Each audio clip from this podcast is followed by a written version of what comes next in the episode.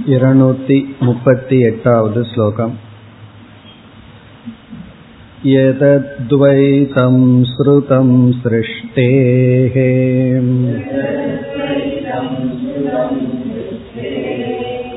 प्राक्तते वाद्यचोपरि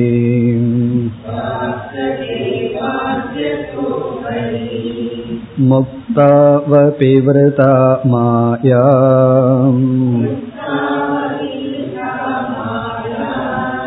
भ्रामयत्यखिलान् जनान्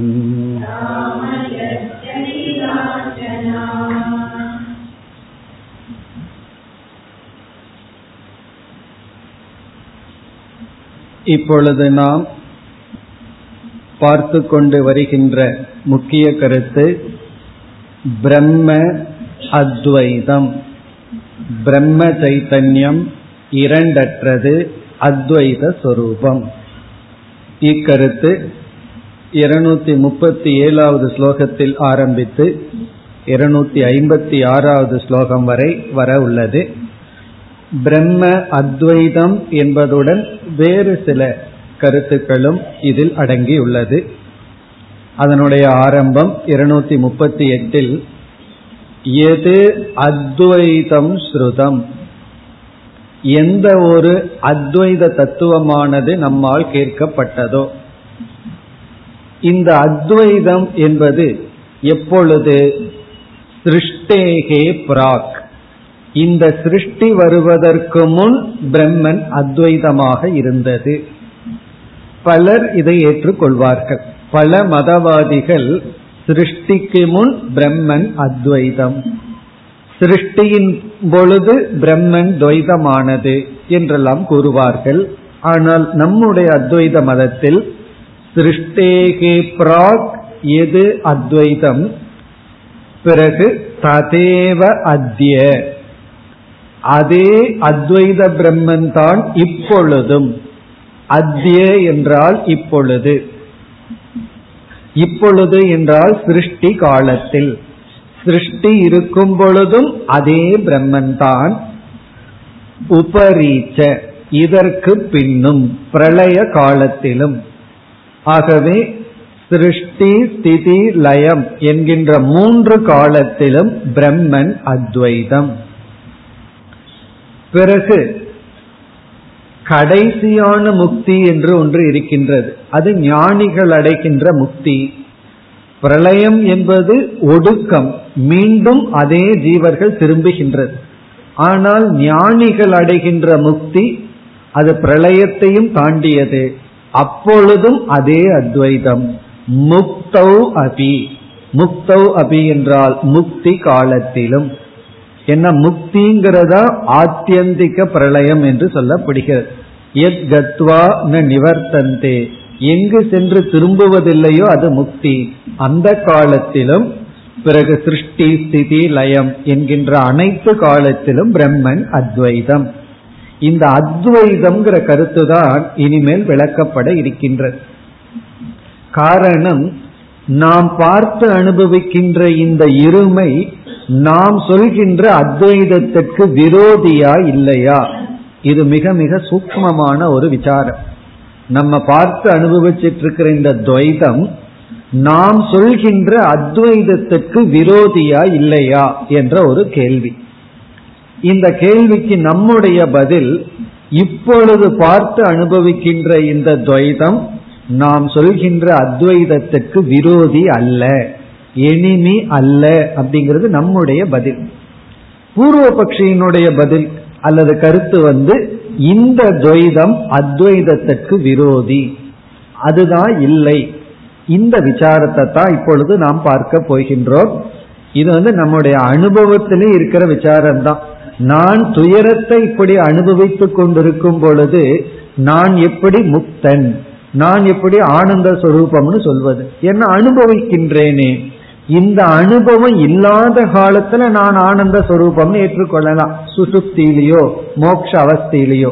ஆனால் இப்பொழுதே நான் இப்படி ஆனந்த சொரூபம். இதுதானே நம்முடைய சந்தேகம். அதுதான் இங்கும் இப்பொழுது விசாரத்திற்கு வந்துள்ளது.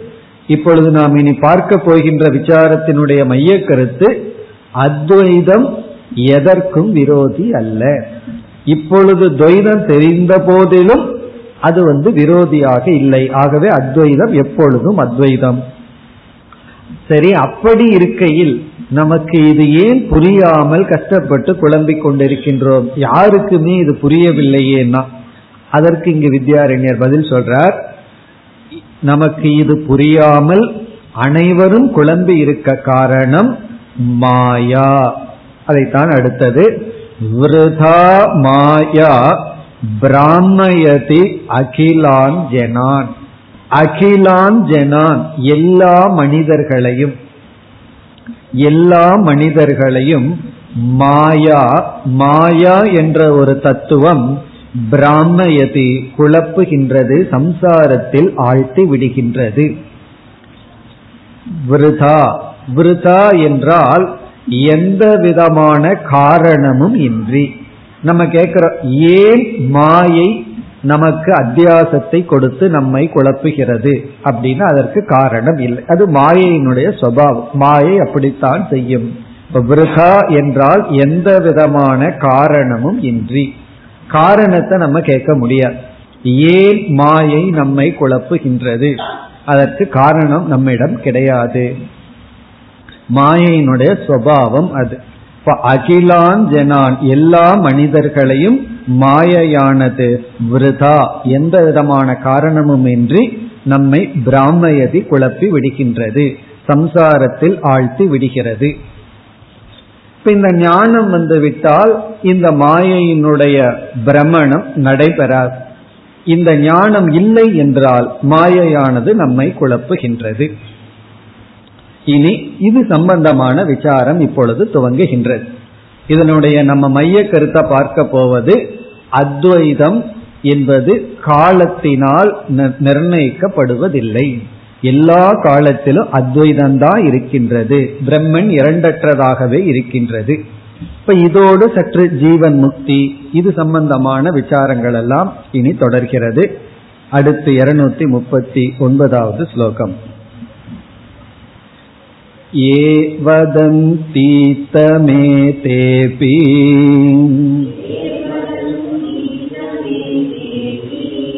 भ्राम्यन्ते विद्ययात्र किम्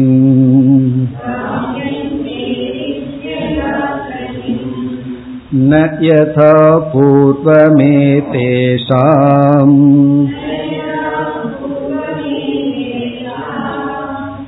अत्र भ्रान्ते रदर्शनात्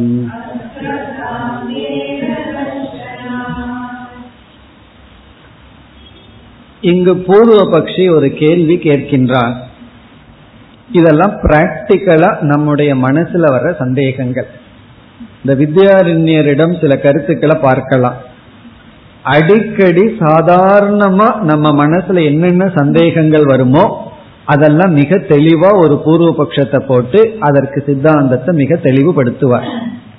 அப்படி இங்கு ஒரு சந்தேகம். பூர்வபக்ஷி என்ன கேட்கின்றான் என்றால் யாரெல்லாம் அத்வைதத்தை பேசுகிறார்களோ யார் அத்வைத கொள்கைகளை ஏற்றுக்கொள்கிறார்களோ அவர்களும் குழம்பி இருப்பதை நாம் பார்க்கின்றோம். அவர்களுக்கும் கூட குழப்பம் இருக்கின்றது. அவர்களும் குழப்பத்தில் இருப்பது அல்லது சம்சாரத்துடன் இருப்பதை நாம் பார்க்கின்றோம். அப்படி இருக்கையில் இந்த ஞானம் எதற்கு?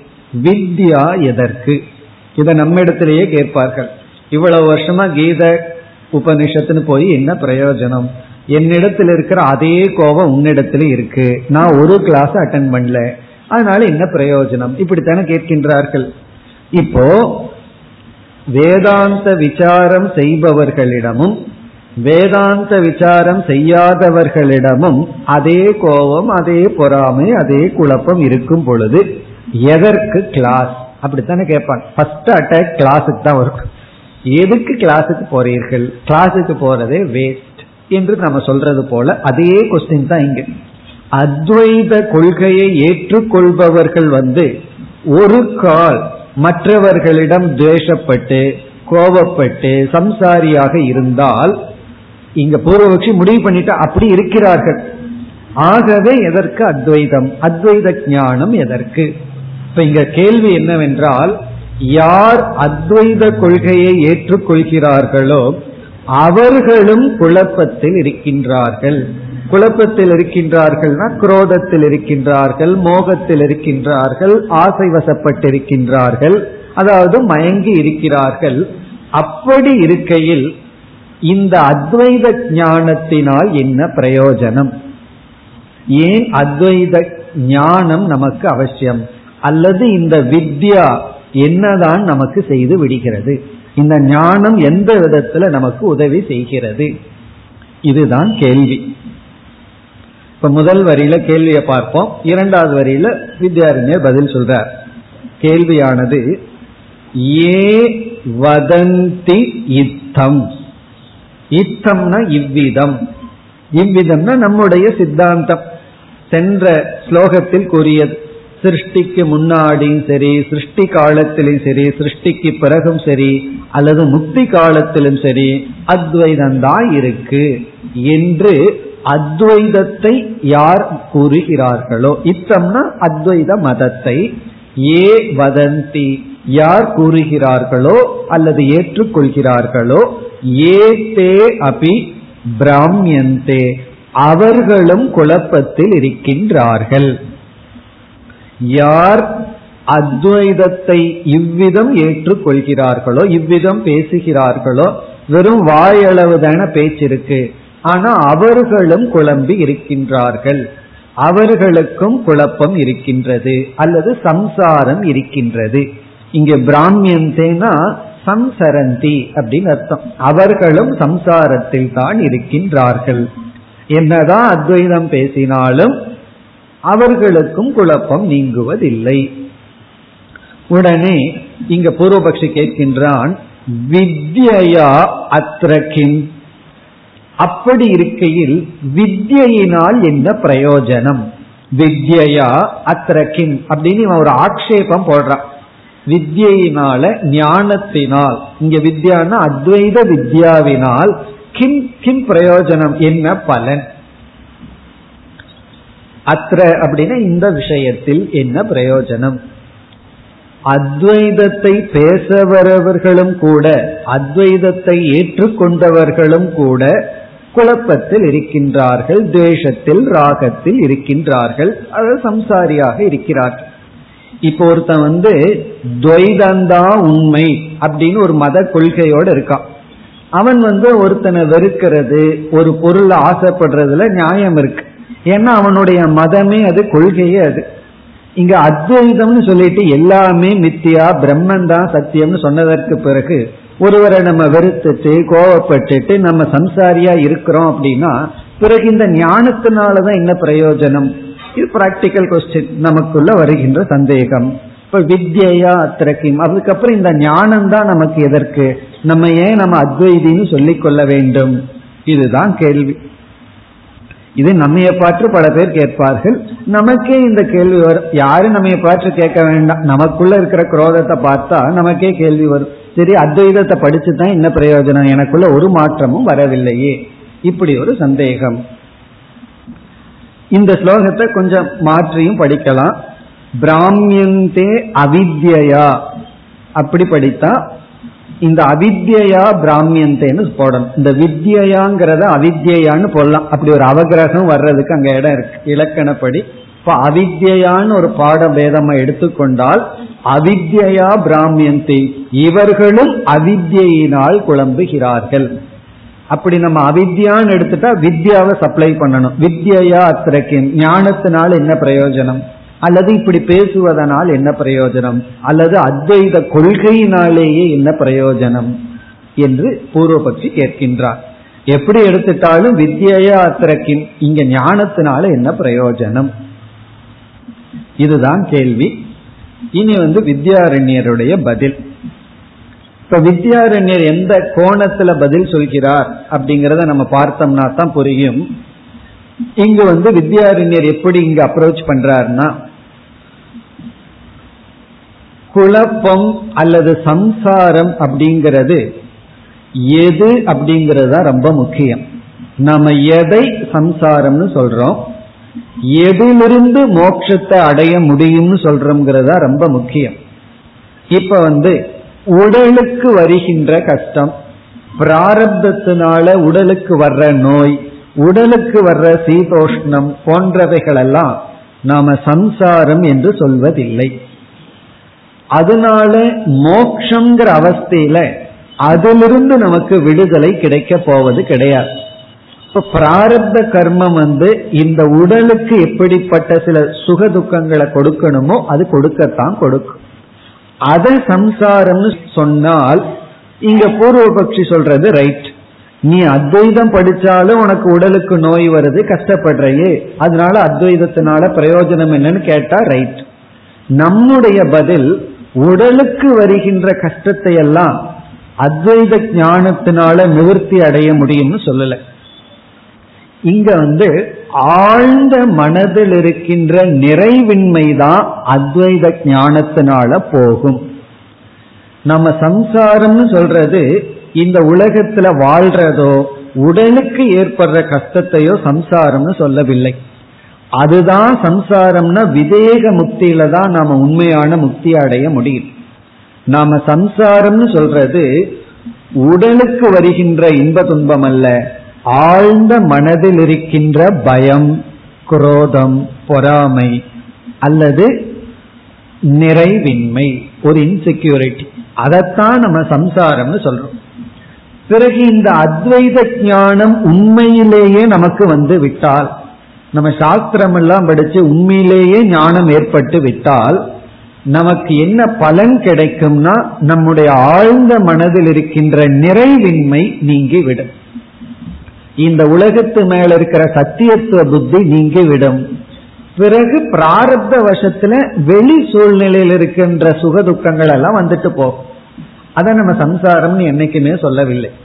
ஆகவே அதன் அடிப்படையில வித்யாரண்யர் இங்கு பதில் சொல்றார் ஒரு ஞானியானவன் தான் அத்வைத பிரம்மன்னு உணர்ந்து விட்டால் அவனுக்கு இந்த ஞானத்துக்கு முன்னாடி இருந்த சம்சாரம் ஞானத்துக்கு பிறகு இல்லை அப்படின்னு சொல்ற. மேலோட்டமா பார்த்தா ஒரு வித்தியாசம் இருக்கார் அதனாலதான் பார்த்தோம்னா பெரிய ஞானிகளுக்கு சாதாரண மனிதர்களை போல இப்ப ரமண மகரிஷிக்கு கேன்சர் வந்தது ராமகிருஷ்ண பரமசர் கேன்சர் வந்தது. சாதாரண மக்களை போலத்தான் அவர்களுடைய சூழ்நிலை உடல் இதெல்லாம் பாதிப்பெல்லாம் இருக்கு. ஆனா அவர்களுடைய மனநிலையில் அஜானிக்கு இருக்கிறத போல துயரம் கிடையாது. இதையும் நேர்ல பார்த்து நம்ம கண்டுகொள்ள முடியாது. அதனாலதான் ஞானியினுடைய மனசை ஞானி தான் அறிவான். நம்ம வேணா இன்ஃபர் பண்ணலாம். அவர் உள்ள துக்கப்படாம இருப்பார். ஆனா உண்மையிலேயே துக்கப்படுறாங்களா இல்லையாங்கிறது அவர்களுக்கு தான் தெரியும். இப்ப இங்க என்ன பதில் சொல்றார் என்றால் அஜான காலத்துல இருக்கும் பொழுது உடலளவிலும் பாதிப்பு உள்ளத்திலும் பாதிப்பு. ஞானம் வந்ததற்கு பிறகு இவன் அத்வைத ஞானத்தை அடைந்து விட்டால் ஆழ்ந்த மனதில் யாரிடமும் துவேஷமில்லை எதனிடமும் ராகமில்லை ஒரு விதமான பயமோ அல்லது துயரமோ இல்லை. அந்த மோகமானது வருவதில்லை. ஆகவே உனக்கு மேலோட்டமா பார்த்தா தெரியாது அத்வைத வித்யாவினுடைய பிரயோஜனம் சாதாரண கண்ணுக்கு தெரியாது அப்படின்னு சொல்ற. அது அவங்க உங்களுக்கு தான் தெரியும்னு சொல்ற. அதனால உன்னுடைய சாதாரண பார்வையை வச்சு அத்வைத ஞானத்தை ரொம்ப சுலபமா எடை போட்டு விடாதன்னு சொல்ற. ஏன்னா அத்வைத ஞானியா இருக்கிறவனுக்கு உடல்ல நோய் வருது அல்லது சங்கடங்கள் வருது. அதனால அத்வைதத்துக்கு என்ன அத்வைத ஞானத்துல என்ன பிரயோஜனம்னு கேட்டாத இந்த ஞானத்தினுடைய பிரயோஜனத்தை நீ சாதாரணமா பார்த்து புரிந்து கொள்ள முடியாது. அவர்களுக்கு இந்த ஞானம் இல்லாதப்போ ஒரு சம்சாரம் இருந்தது. அந்த சம்சாரம் ஞானத்துக்கு பிறகு கிடையாது. அதுதான் இங்கு பதில். இந்த வித்தியினால் அவர்களுக்கு கிடைக்கின்ற பிரயோஜனம் இந்த வித்யா இல்லாத பொழுது என்ன துயரப்பட்டார்களோ அந்த துயரம் அவர்களுக்கு கிடையாது. அதுதான் இங்கிருக்கின்றது ந யதா பூர்வம் ஏ தேஷாம் அத்திர பிராந்தேகே அதர்ஷனாத். யதா பூர்வம் என்றால் ஞானத்துக்கு முன் ஞானத்துக்கு முன் ஏ தேஷாம் இவர்களுக்கு இந்த ஞானிகளுக்கு ஞானத்துக்கு முன் இந்த ஞானிகளுக்கு அத்திர பிராந்தேகே அவர்களுடைய குழப்பமானது சஞ்சாரமானது அதர்ஷனாத் அவர்களுக்கு இல்லை. அதை நாம பார்க்க முடியாது. ந யதாபூர்வம். முன்ன இருந்ததை போல கிடையாது. முன்ன வந்து எந்த ஒரு சம்சாரம் அல்லது பிராந்தி இந்த ஞானிகளுக்கு இருந்ததோ முன்னன்னு சொன்னா இவர்கள் ஞானத்தை அடைவதற்கு முன் என்ன ஒரு சம்சாரம் இவர்களுக்கு இருந்ததோ அதை அதர்ஷனாத் அதை நம்ம பார்க்க முடியாத காரணத்தினால். இங்க ந அப்படிங்கிறது உன்னுடைய கேள்வி தப்பு. ந நீ சொல்றது தப்பு. வித்யா அத்திரக்கிம் அப்படின்னு நீ கேட்ட ந அப்படி கிடையாது. யதாபூர்வம் முன்பு இருந்தது போல் ஏ தேஷாம் பிராந்தேகே. அவர்களுடைய பிராந்தியானது அதர்ஷனாத் அதை நாம் பார்க்க முடியாது. அப்படிப்பட்ட பிராந்தி சம்சாரம் அவர்களுக்கு இல்லை. அதாவது ஞானத்துக்கு முன்னாடி அவர்கள் ஒரு சம்சாரியாக இருந்தார்கள் அவர்களிடத்தில் ஒரு பிராந்தி இருந்தது. அது ஞானத்துக்கு பிறகு கிடையாது. ஆனா நீ பார்க்கிற பிராந்தின்னு சொல்றது சம்சாரம்னு சொல்றது மேலோட்டமான வெளி சூழ்நிலையினால வருகின்ற தாக்கங்கள். அது இருக்கத்தான் இருக்கும். ஆனால் அவர்களுக்குள் இருக்கின்ற அந்த பிராந்திங்கிறது கிடையாது. இப்ப யதா பூர்வம் என்றால் ஞானத்துக்கு முன் என்ன இருந்ததோ அப்படிப்பட்ட பிராந்தேகே அத்திர இந்த இடத்தில் அதர்ஷனாத் பார்க்காத காரணத்தினால். அப்படின்னா இங்க வித்யாரண்யர் என்ன சொல்றார்? உண்மையான அத்வைத ஞானம்னு வந்து விட்டால் அதனுடைய பலன் இருக்கத்தான் இருக்கின்றது. அதனுடைய பலனை வந்து நீ நேரடியா பார்க்க முடியாது. இதனாலதான் மற்றவர்களுக்கு வந்து இந்த அத்வைத ஞானத்தினுடைய மகிமை அவ்வளவு புரிவதில்லை. இந்த புரியணும் அப்படின்னா அதனுடைய பலனை நிதர்சனமா பார்க்கணும். பார்க்கறதில்லை. தர்மத்தையே பலருக்கு புரிவதில்லை. தர்மப்படி வாழ்ந்தா என்ன பலங்கிறத கொஞ்சம் சுலபமா புரிஞ்சுக்கலாம். அதுவே புரிய மாட்டேங்குது. அதனாலதான் அவர்கள் எல்லாம் இந்த காலத்துல நியாயப்படி வாழ முடியாது. பொய் சொல்லாம வாழ முடியாது என்ற தர்மத்திலேயே விசுவாசம் வருவதில்லை. அப்படி இருக்கையில ஞானத்தினுடைய பலனே அவ்வளவு சுலபமா பார்க்க முடியாது. எல்லாருக்கும் திருஷ்ட பலன். ஞானம் வந்ததுன்னா உடனே பணம் வரும். உடனே வீடு கட்டிடலாம். இப்படி எல்லாம் இருந்ததுன்னு வச்சுக்கோமே உடனே அத்வைத ஞானத்துல எல்லாத்துக்கும் சிரத்த வந்துடும் இந்த அத்வைத ஞானத்தை வர்றதுக்கு வீட்டையும் விற்க வேண்டியது வருது எல்லாத்தையும் விட்டுட்டு மரத்தடியில் போய் உட்காரணும்னு சொன்னா உடனே யாருக்கு விசுவாசம் வரும்? அத்வைத ஞானத்தினுடைய பலன் எல்லாத்தையும் இழத்தல். அதைத்தான் பார்க்க தெரியுது. ஆனா மனதிற்குள்ள ஒரு பூர்ணத்துவத்தை அடைதல் அது யாருக்கும் மேலோட்டமா தெரிவதில்லை. ஆகவே இங்க வித்யாரண்யர் அதை அதை வேறுபடுத்தி காட்டுகின்றார். ஞானியின் அடைகின்ற பலன் வந்து அவ்வளவு சுலபமா தெரியாது.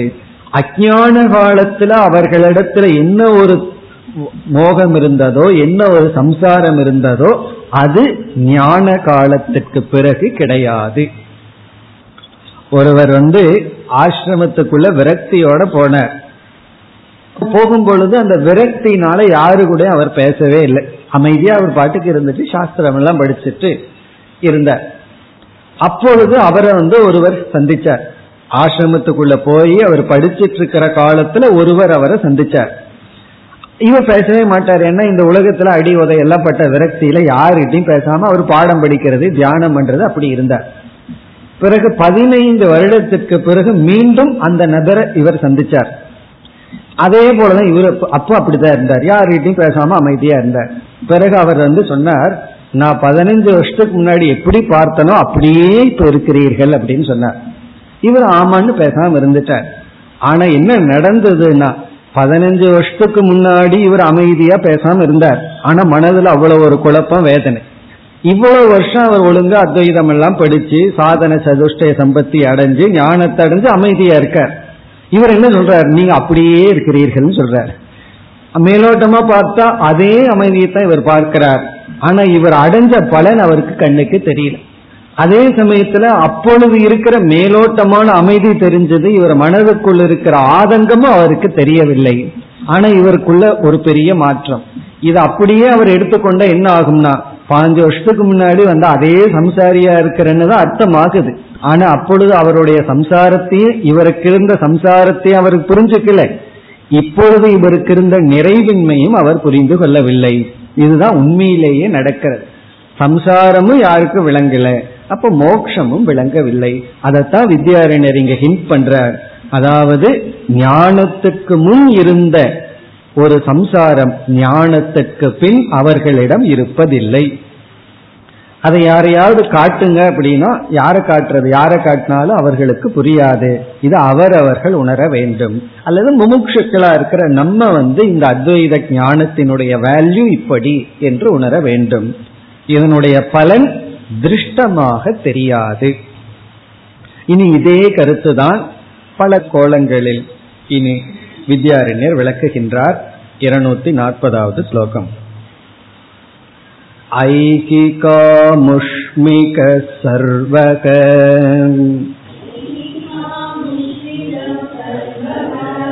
संसारो वास्तवस्ततः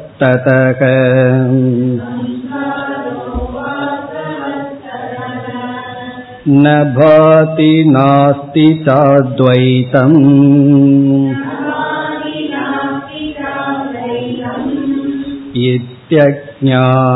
इत्यज्ञानविनिश्चयः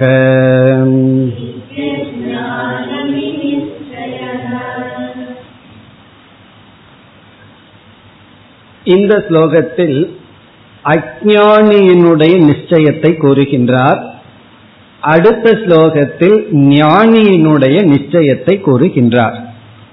அதாவது அஜானிகளுடைய மனதுல என்ன ஒரு நிச்சயம் இருக்கு முடிவு இருக்குன்னு இங்க சொல்ற அடுத்த ஸ்லோகத்துல ஞானியினுடைய மனசுல இருக்கிற நிச்சயத்தை சொல்றார். இப்படி சொல்லி என்ன செய்கின்றார்? ஞானிக்கு வந்து மோக்ஷம் என்கின்ற பலன் வருவதற்கு காரணம் அவர்களுடைய மனதில் இருக்கின்ற இந்த நிச்சயம்தான். அஜானிகளுக்கு சம்சாரம்ங்கிற பலன் இருக்க காரணம். அதை வர்றதுக்குன்னு சொல்ல வேண்டாம். அது ஏற்கனவே இருக்கு. ஏன்னா அஜானமும் பிறப்பிலிருந்தே இருக்கிறதுனால அவர்களிடம் இருக்கின்ற சம்சாரத்திற்கு காரணம் இப்படிப்பட்ட ஞானம் இப்படிப்பட்ட நிச்சயம்.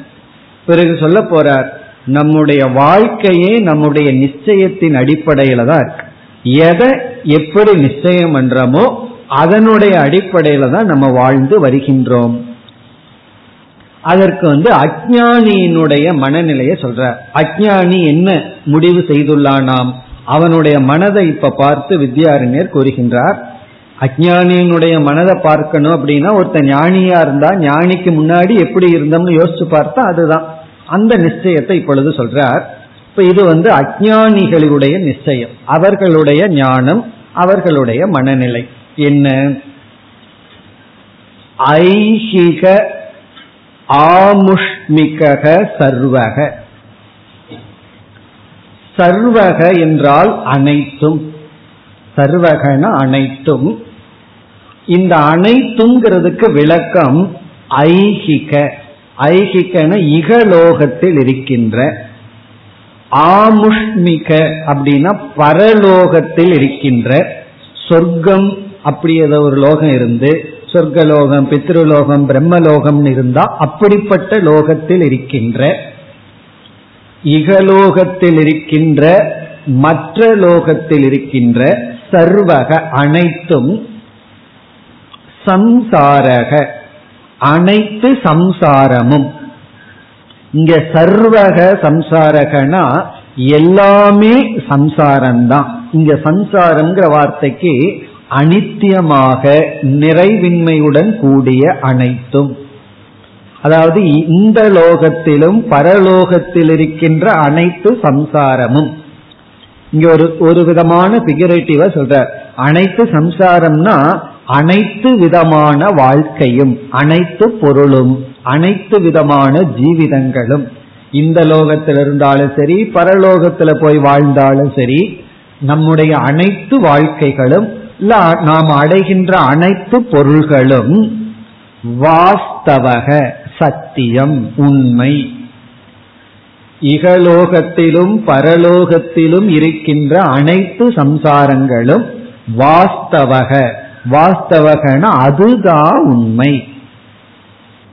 அப்படின்னு என்ன இந்த லோகத்துல நம்ம அடையிறது இந்த லோகத்துல நம்ம வாழ்ற வாழ்க்கை இறந்ததற்கு பிறகு நரகம்னோ சொர்க்கம்னோ எங்காவது போய் இருந்தோம்னா அந்த லோகத்தில் இருக்கின்ற வாழ்க்கை அந்த லோகத்தில் இருக்கின்ற பொருள் எல்லாமே வாஸ்தவம் எல்லாமே உண்மைதான்.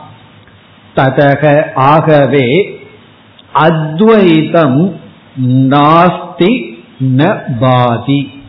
ஆகவே அத்வைதம் நாஸ்தி. நபாதி அது வந்து விளங்கவில்லை. எங்க பார்த்தாலும் துவைதம் தான் இருமையை தவிர வேறு ஒன்றுமே கிடையாது. ஆகவே ந பாதி. அத்வைதம் விளங்கவும் இல்லை. அத்வைதம் இருக்கவும் இல்லை. அது இருந்தா தானே விளங்குறதுக்கு. அது இல்லை அதனால விளங்கல. எப்படி வேணாலும் எடுத்துக்கலாம். அது ந பாதி அது விளங்கவில்லை. காரணம் நாஸ்தி அது இல்லை. நாஸ்தி ந பாதி அது இல்லை அதனால விளங்கல. எப்படி இருந்தாலும் சரி அது விளங்குதோ இல்லையோ அது கிடையாது. அவ்வளவுதான். அத்வைதம்ங்கிறதே ஒண்ணு கிடையாது. இது அஜானி வினிச்சயக. அஜானிகளுடைய வினிச்சயம் விசேஷேன நிச்சயக. அவர்கள் வந்து நல்லா யோசிச்சு நிச்சயம் பண்ணி வச்சிருக்காங்க. இப்ப அவங்களுடைய போன் கன்விக்ஷன் உறுதியான முடிவு என்ன அப்படின்னா அத்வைதம்ங்கிறது ஒண்ணு கிடையாது அத்வைதம்னு ஒண்ணு விளங்கவே இல்லை. பிறகு எதுதான் உண்மைனா இந்த லோகத்திலும் பரலோகத்துல எதெல்லாம் இருக்கோ அதெல்லாம் தான் உண்மை. அதுதான் வாஸ்தவம். இது அவர்களுடைய நிச்சயம். அதாவது அஜானினாம் பிராந்தி நிச்சயம். அஜானிகளுடைய பிராந்தி எப்படி பண்ணி நிச்சயம் செய்துள்ளார்கள். இப்ப இது வந்து அவர்கள் செய்த நிச்சயம். இது பாம்பு தான் அப்படின்னு செய்யற நிச்சயத்தை போல. அங்க சந்தேகம் கிடையாது. கயிறா பாம்பான்னு சந்தேகமா இருந்தா அவன் சிஷ்யன். இது பாம்புன்னு நிச்சயம் பண்றவர்கள் சம்சாரிகள். அப்படி இங்க வந்து நிச்சயம் செய்துள்ளார்கள். அத்வைதம்ங்கிறது கிடையாது. இது வந்து அஜானியினுடைய நிச்சயம். இனி இந்த நிச்சயத்தினுடைய அடிப்படையில தான் வாழ்க்கை. இனி அடுத்தது ஞானியினுடைய நிச்சயம் என்ன ஞானி என்ன நிச்சயம் செய்துள்ளான் அதை இப்பொழுது இங்கு குறிப்பிடுகின்றார் அடுத்த ஸ்லோகத்தில் இப்ப இருநூத்தி நாற்பத்தி ஓராவது ஸ்லோகம் ஞானியினுடைய நிச்சயம் ज्ञानिनां विपरीतोऽस्मात्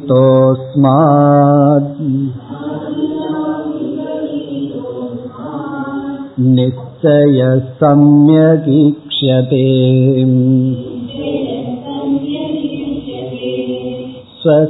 स्वस्वनिश्चयतो बद्धः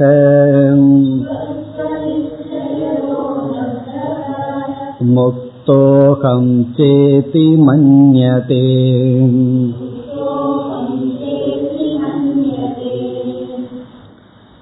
ஞானிகளுடைய நிச்சயத்தை முதல் வரியில் கூறுகின்றார் ஞானிகளுடைய நிச்சயம் வந்து அஜானிகளுடைய நிச்சயத்திற்கு விபரீதமானது. அவர்கள் என்ன நிச்சயம் பண்ணியிருக்காங்களோ அதற்கு விபரீதமா நிச்சயம் செய்தவர்கள் ஞானிகள். இப்ப ஞானி வந்து விபரீதமான நிச்சயம் பண்ணியிருக்கானான்னு கேட்டா அப்படிங்கிறாரு இங்க. ஞானி வந்து விபரீதமான நிச்சயம் பண்ணியிருக்கானா? என்ன விபரீதம்னா அஜானிகளுக்கு விபரீதமா நிச்சயம் பண்ணியிருக்கான். இப்ப அஜானிகளே விபரீதமா நிச்சயம் பண்ணியிருக்கார்கள். அப்ப விபரீதமான நிச்சயத்துக்கு விபரீதமான நிச்சயம் பண்ணியிருக்கான்னு என்ன அர்த்தம்? சரியான நிச்சயம் பண்ணியிருக்கான்னு அர்த்தம். அதைத்தான் இங்கு சொல்கின்றார் ஞானினாம் விபரீதக அஸ்மாத் நிச்சயக. ஞானினாம் அஸ்மாத் விபரீதக நிச்சயக. ஞானிகளுக்கு அஸ்மாத்னா அஜானிகளிடமிருந்து விபரீதக நிச்சயக விபரீதமான நிச்சயம் செய்துள்ளார்கள். அஜானிகளிடமிருந்து விபரீதமான நிச்சயம். அப்படின்னு என்ன? அஜானிகள் என்ன நிச்சயம் பண்ணியிருக்காங்களோ அதற்கு விபரீதமா நிச்சயம் பண்ணியிருக்கார். அஜானி நிச்சயம்தான் என்ன? அதை ஏற்கனவே சொல்லிவிட்டார். என்னன்னா வாஸ்தவம். இந்த உலகம் வாஸ்தவம். அத்வைதம் நாஸ்தி. அத்வைதம் ந பாதி. இது அஜானிகளுடைய நிச்சயம். அதாவது மூணு நிச்சயம். ஒன்னு இந்த துவைதம் வாஸ்தவம். இரண்டாவது அத்வைதம் நாஸ்தி. மூன்றாவது அத்வைதம் ந பாதி. இந்த உலகம் உண்மை அத்வைதம்ங்கிறதே கிடையாது. அத்வைதம்ங்கிறது விளங்கவில்லை. இது அஜானிகளுடைய நிச்சயம். இப்ப ஞானியினுடைய நிச்சயம் இதற்கு விபரீதம்னா என்ன அர்த்தம்? இந்த உலகம் வாஸ்தவம் அல்ல அத்வைதம் இருக்கு. அத்வைதம் விளங்குகிறது. அத்வைதம் தான் அவங்களுக்கு விளங்கிட்டு இருக்கு அத்வைதம் பாதி அத்வைதம் அஸ்தி சர்வக சம்சாரக அவாஸ்தவக. இது ஞானியினுடைய நிச்சயம். அதை இந்த மாதிரி சொல்றார் வித்யாரண்யர்.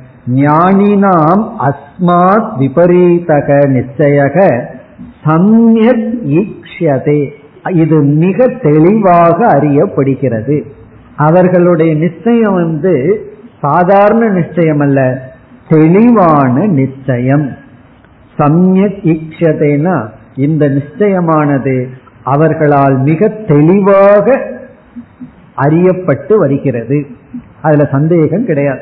சில பேர் வந்து நான் ஷூரா சொல்றேன்பாங்க திருப்பி கேட்டோம்னா நிஜமாலுமா கண்டிப்பாவான உடனே பேக் அடிச்சிருவாங்க. அப்படின்னு நினைக்கிறேன் அப்படின்றார். அதற்கு முன்னாடி கண்டிப்பா என்று சொல்வார்கள். நம்ம திருப்பி ரெண்டு கேள்வி கேட்டோம்னா நிஜமாலுமா? அப்படின்னு கேட்டா பிறகு அவர்களுடைய அந்த ஷூரிட்டி போயிடும் அப்படி இல்லாமல் சமயக் மிக தெளிவாக அவர்களுடைய நிச்சயம் இருக்கின்றது. இனி அடுத்த சந்தேகம் வரலாம்.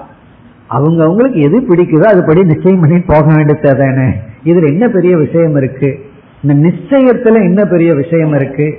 அதைத்தான் இரண்டாவது வழியே வித்யாரண்யர் நிலைநாட்டுறார் நம்முடைய வாழ்க்கையே நம்ம செய்யற நிச்சயத்தை பொறுத்து தான் இருக்கு.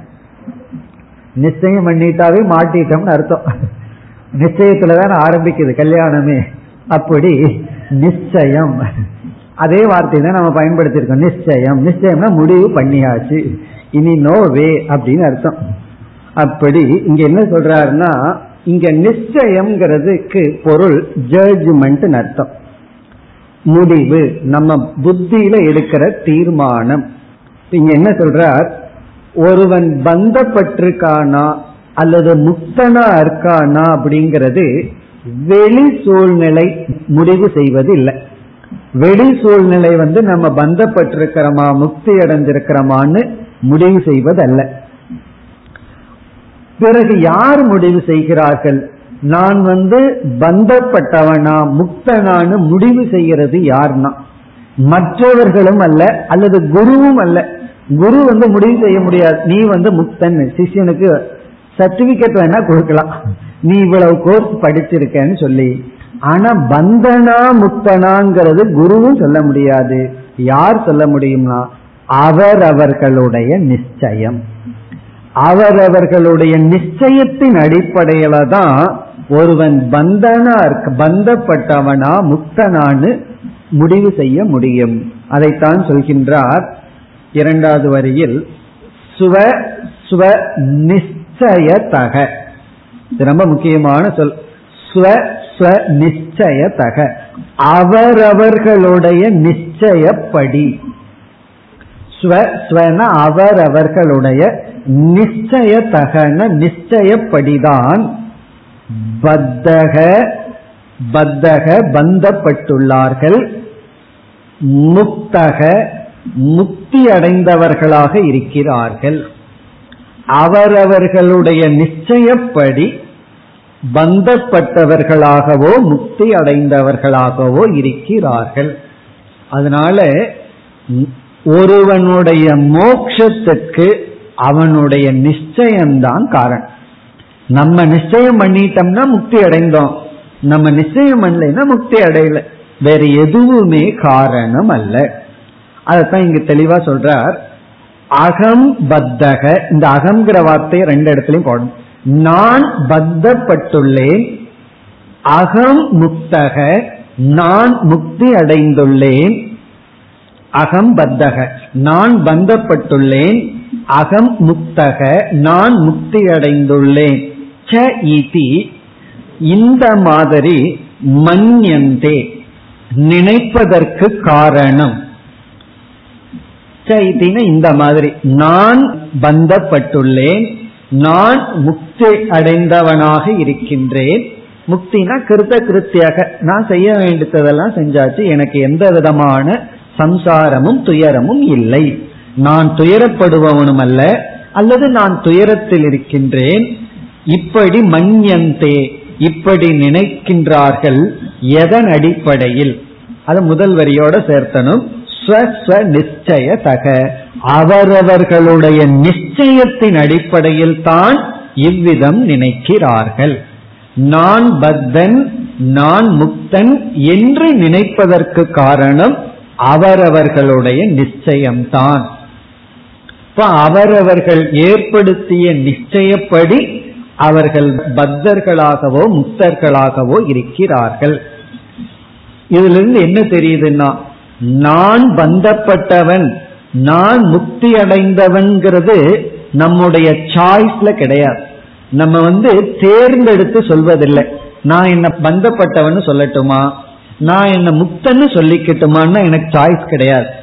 பிறகு எனக்கு என்ன நிச்சயம் இருக்கோ அந்த நிச்சயமே என்னை இவ்விதம் சொல்ல வைத்து விடும் அப்ப புத்தியில நம்ம என்ன நிச்சயம் பண்ணி இருக்கிறோமோ அந்த நிச்சயம் என்ன செய்யுதான் நம்மையே அது சொல்ல வைக்குதான் அகம் பத்தக அல்லது அகம் முக்தக இதுல இருந்து நான் பந்தப்பட்டவன்கிறது கர்ம பலன். அதாவது நம்ம அடைந்த ஞானத்தினுடைய பலன்.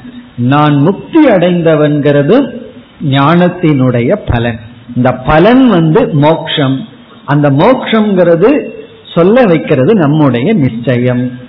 ஆகவே அவரவர்களுடைய நிச்சயப்படிதான் அவரவர்களை அவரவர்கள் பார்க்கிறார்கள். கர்ணன் வந்து தன்னை நிச்சயம் படுத்திட்டான் நான் வந்து ராதேயன். உடனே அவன் அப்படி பார்த்தான்.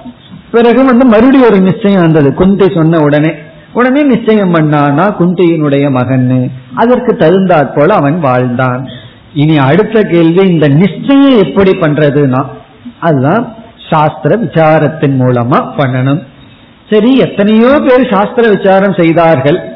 செய்து துவைத நிச்சயம் செய்துள்ளார்களேனா அதுக்கு தான் சித்த சுத்தி தேவை. கடைசியில சித்த சுத்திக்கு போயிடும் சித்த சுத்தி இருந்தா சாஸ்திர விசாரம் பண்ணா ஒழுங்கா நிச்சயம் பண்ணும். சித்த சுத்தி இல்லாம சாஸ்திர விசாரம் பண்ணா துவைத நிச்சயம் நம்ம செய்வோம். ஆகவே நிச்சயத்தின் அடிப்படையில நம்ம சம்சாரியா முக்தர்களான்னு இருக்கு. அந்த நிச்சயம்ங்கிறது ஞானம். அந்த ஞானம் வர்றதுக்கு சாஸ்திர விசாரம். அந்த சாஸ்திர விசாரம் சரியான நிச்சயத்தை கொடுக்கணும்னா சரியான ஸ்ரத்த வேணும். அதுக்கெல்லாம் நமக்கு சித்த சுத்தி தேவை. இப்ப ஆரம்பம் வந்து சித்த சுத்தியை விடவே முடியாது. சித்த சுத்தியில் ஆரம்பிச்சு பிறகு சரியான நிச்சயத்திற்கு வர வேண்டும். இனி வந்து பூர்வபக்ஷி வருகின்றான் பூர்வபக்ஷி இனிமேல் வந்து சில கேள்விகளை கேட்க போகின்றான் அதற்கு பதில் வரப்போகின்றது. இப்ப இனிமேலும் வருகின்ற விசாரமும் இது சம்பந்தப்பட்டதே தான் இப்ப நம்ம விசாரம் பண்ணிட்டு இருக்கிற சம்பந்தப்பட்ட கேள்வி பதில்கள் வருகின்றது அடுத்த ஸ்லோகம் இருநூத்தி நாற்பத்தி இரண்டு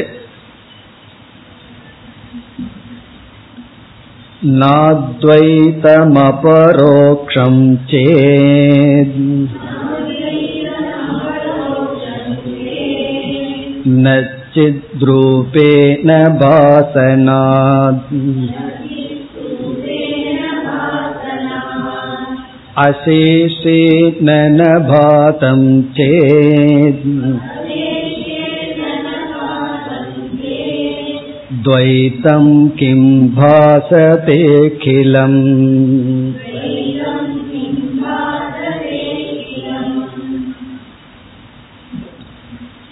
இங்கு முதல் சந்தேகம்.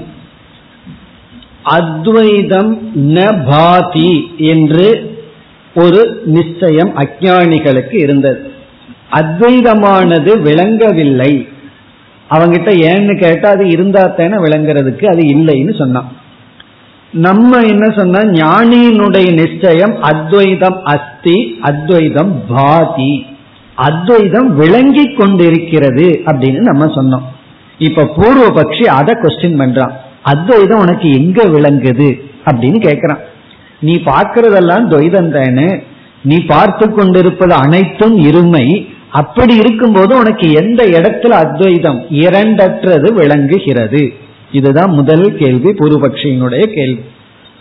இப்ப முதல் வரியில ஒரு பூர்வபக்ஷி சித்தாந்தம். இரண்டாவது வரியிலும் ஒரு பூர்வபக்ஷி ஒரு சித்தாந்தம். அப்படி வருகிறது. இந்த ஒரே ஸ்லோகத்துல ரெண்டு கேள்வி ரெண்டுக்கான பதில். இப்ப முதல் வரியில முதல் பூர்வபக்ஷி அத்வைதம் அபரோக்ஷம் ந இது சேத். அத்வைதமானது அபரோக்ஷமாக இல்லை என்று நீ கேள்வி கேட்டால். அத்வைதம் ந அபரோக்ஷம் சேத். அபரோக்ஷம்னா மிக தெளிவாக விளங்குவது. இப்ப வந்து பரோக்ஷம்னா ரொம்ப தூரத்தில் இருக்கிறது. அபரோக்ஷம்னா முன்னாடி இருக்கிறது. செல்ஃப் எவிடென்ட் அபரோக்ஷம். இப்ப நம்ம முன்னாடி எது இருக்கோ அது வந்து அபரோக்ஷம்னு சொல்றோம். நமக்கு முன்னாடி இல்லாதது வந்து பரோக்ஷம். பரோக்ஷம்னா ரொம்ப தூரத்தில் இருக்கிறது. அபரோக்ஷம்னா செல்ஃப் எவிடென்ட் முன்னாடி இருப்பது விளங்கி கொண்டு இருப்பது அபரோக்ஷம். இப்ப இந்த ரூம வந்து நம்ம அபரோக்ஷம் விளங்கி கொண்டு இருக்கு நம்ம முன்னாடி இது விளங்கி கொண்டு இருக்கு இந்த ஹால் நம்ம வீட்டுக்கு போன உடனே இது வந்து அபரோக்ஷம் அல்ல. பரோட்சமாயிரும் அப்படி அத்வைதம் ந அபரோக்ஷம். அத்வைதம் வந்து அபரோக்ஷமா இல்லையே. ரொம்ப செல்ஃப் எவிடென்டா விளங்கி கொண்டு இல்லையே இது அப்படி சொன்னால் ந கிடையாது. நம்ம பதில் சொல்றோம். அது விளங்கி கொண்டு இருக்குன்னு சொல்றோம். உடனே அவன் எங்க விளங்குது? அதை நாம் பதிலில் கூறுகின்றோம். இப்பொழுது நம்முடைய பதில் சித் ரூபேன பாசனாத். மிக அழகான பதில சொல்ற. இந்த கேள்வியை கேட்ட உடனே நமக்கே சந்தேகம் வந்துடும் பூர்வபக்ஷி கேட்கறது சரியா இருக்கே? வித்யாரண்யர் மாட்டிட்டாரோன்னு தோணும். உண்மை வேணும் அத்வைதம் எங்க நமக்கு விளங்கிட்டு இருக்கு? எந்த எல்லா இடத்துலயும் துவைதத்தை தானே பார்த்துட்டு இருக்கோம். எந்த இடத்துல அத்வைதம் விளங்குகிறது? அத்வைதம் ஒன்னு இரண்டற்றதுன்னு எதை நம்ம சொல்ல முடியும்?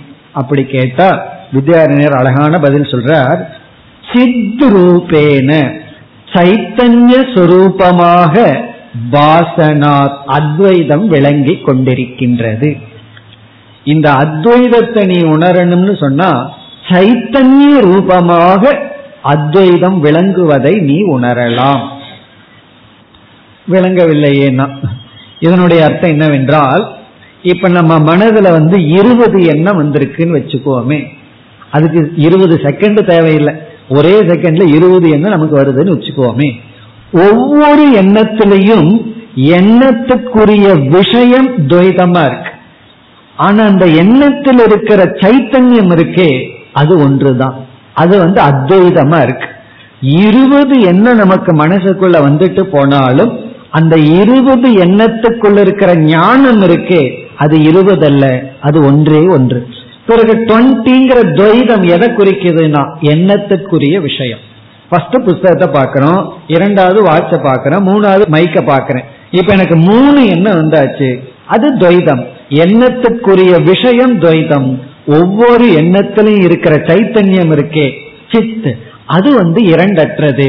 ஆகவே இங்க என்ன சொல்றார்? அத்வைதம் சைத்தன்ய ரூபமாக விளங்கி கொண்டே வருகிறது. இனி அடுத்த கேள்வி இந்த சைத்தன்யம் விளங்குதா? அப்படின்னா அது விளங்குகிறது. சைத்தன்யம் இல்லைன்னா எந்த எண்ணம் கிடையாது துவைதமே கிடையாது. ஆகவே பதில் சொல்றார் சித்ரூபேன பாசனா. அத்வைதம் என்ற ஒரு தத்துவம் சைத்தன்ய ரூபமாக விளங்கி கொண்டிருக்கின்றது. ஆகவே நீ எப்படி அத்வைதம் விளங்கவில்லைன்னு சொல்லுவாய்?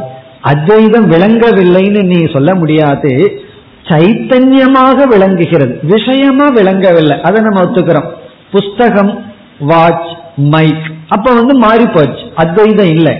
ஆனா சைத்தன்ய ரூபமாக எந்த ஒரு அறிவு புஸ்தகத்தை காட்டுச்சோ எந்த ஒரு அறிவு வாட்ச விளக்கியதோ எந்த ஒரு அறிவு மைக்க விளக்கியதோ மனிதர்களை விலங்குகளை மரம் செடி கொடிகளை அல்லது அனைத்து எண்ணங்களையும் எந்த ஒரு சைத்தன்யம் விளக்கியதோ அந்த சைத்தன்யத்தை நீ துவைதமா பார்க்க முடியாது. அங்க அத்வைதமாக அது விளங்கி கொண்டு இருக்கிறது அப்ப பூர்வபக்ஷி என்ன கேட்டா அத்வைதம் எந்த இடத்துல அபரோக்ஷமா இருக்கு? சைத்தன்ய ரூபமாக அபரோக்ஷமாக இருக்கின்றது. இந்த சந்தேகம் திடீர்னு நமக்கு வரும். துவைதம் துவைதம் சொல்றதுக்கு துவைதம் விளங்கிட்டு இருக்கு. சும்மா அத்வைத அத்வைதம் சொல்றீங்களே எந்த இடத்துல அத்வைதத்தை நம்ம பார்க்க முடியும் விளங்க முடியும் அது விளங்குகிறதுனா சுசுப்தின்னு சொல்லலாம். ஆனா சுசுப்தியிலேயே நான் இல்லையே சுசுப்தி எப்படி உதாரணமா சொல்ல முடியும்னு ஒரு கேள்வி கேட்டா ஜாகிரத அவஸ்தையிலேயே உன்னுடைய சைத்தன்ய ரூபமாக இந்த அத்வைதம் விளங்குகிறது. அல்லது வேறொரு பதிலும் சொல்லலாம் சத்ரூபேன ஜெகதி பாசனாத்னு சொல்லலாம். ஒவ்வொரு பொருளை எடுத்துட்டாலும் புஸ்தகம் இருக்கு வாட்ச் இருக்கு டேபிள் இருக்கு கார் இருக்கு ஸ்கூட்டர் இருக்கு. இப்படி என்ன பொருள் எடுத்தாலும் இருக்கு இருக்கு இருக்குன்னு சொல்றமே அப்படி சத்ரூபமாக அத்வைதம் விளங்குகிறது. அப்படியும் சொல்லலாம். அல்லது சித்ரூபமாக மனதிற்குள் விளங்குகிறது அப்படின்னு சொல்லலாம். இந்த பூர்வபக்ஷி இந்த துவைதி என்ன பண்றான்? நாம ரூபத்தை பார்த்துட்டு துவைதம் விளங்குதுங்கிறான். நம்ம அதிஷ்டானத்தை பார்த்துட்டு அத்வைதம் விளங்குதுன்னு சொல்றோம். இப்ப இருக்கிறது ஒரே ஒரு பொருள். ஒருத்தன் அதிஷ்டானத்தை பார்க்கும்போது அத்வைதம் விளங்குகிறது. நாம ரூபத்தை பார்க்கும் பொழுது துவைதம் விளங்குகிறது. ரெண்டும் விளங்கிட்டு தான் இருக்கு. விதவிதமான நகையை பார்க்கும் பொழுது இவனுக்கு வந்து வேற்றுமை விளங்குகிறது. அதிஷ்டானம் தங்கத்தை பார்க்கும் பொழுது அத்வைதம் விளங்குகிறது. இப்ப தங்கம்னு பார்த்தோம்னா அங்கு அத்வைதம் தான் விளங்கி கொண்டிருக்கிறது. நகைன்னு பார்த்தோம்னா அத்வைதம் விளங்கவில்லை. அங்க வந்து துவைதம் தான் விளங்குகிறது. ஆகவே ரெண்டுக்கு ஆள் இருக்குன்னு அர்த்தம். துவைதத்துக்கும் விளங்குறதுக்கு பொருள் இருக்கு. அத்வைதத்துக்கும் பொருள் இருக்கு. இனி எதுல எது உண்மைங்கிறதான் கேள்வி. பிறகு எதை பிடிச்சா மோக்ஷங்கிறது தான் கேள்வி. ஆகவே அத்வைதமும் விளங்குகின்றது. இனி இரண்டாவது வரியில மீண்டும் பூர்வபக்ஷி கேட்கிறான் பூர்வபக்ஷம் மறுபடியும் வருகிறது பிறகு பதில் வருகிறது. இங்க பதில் வந்து நேரடியா சொல்லாம மீண்டும் ஒரு கேள்வி போடுற மாதிரியே போட்டு வித்யாரண்யர் டெவலப் பண்ண போற இங்க பூர்வபக்ஷம் என்ன அப்படின்னா நீ சொன்ன அத்வைதம் விளங்குதுன்னு சொன்னேன். எங்க சொன்ன சித்ரூபமா விளங்குதுன்னு நீ சொன்னாய். நான் அதை ஒத்துக்கிறேன். என்ன என்னுடைய மனசை பார்க்கும்போது என்னுடைய மனசுக்குள்ள இருக்கிற சைத்தன்யத்துல துவைதத்தை பார்க்க முடியல. அந்த சைத்தன்யம் விளக்குற பொருள்ல தான் துவைதம் இருக்கு. என்னுடைய மனதில் இருக்கிற அந்த சைத்தன்யத்தில் அத்வைதம் இருக்கு. ஆனா இந்த அத்வைதம் எல்லா மனதிலையும் இதே சைத்தன்யம் தான் இருக்குன்னு எனக்கு விளங்கவில்லையே. என்னுடைய மனசுல மட்டும்தானே விளங்குது. ஆகவே நான் எடுத்துக்கொள்ளலாம் என்னுடைய மனசுல இருக்கிற சைத்தன்யம் உன்னுடைய மனசுல இருக்கிற சைத்தன்யம்னு வேற்றுமை வருகிறது. ஆகவே இந்த சைத்தன்யத்தினுடைய அத்வைதம் எனக்கு முழுமையாக தெரியவில்லையே. இதுதான் பூர்வபக்ஷம். அதாவது என்னுடைய மனதில் இருக்கிற சைத்தன்யம் தான் அத்வைதமா தெரியுது. எல்லா மனதிலையும் இருக்கிற சைத்தன்யம் அத்வைதமாக எனக்கு முழுமையாக விளங்கவில்லையே. இது பூர்வபக்ஷம். அசேஷேன ந பாதம் சேத்.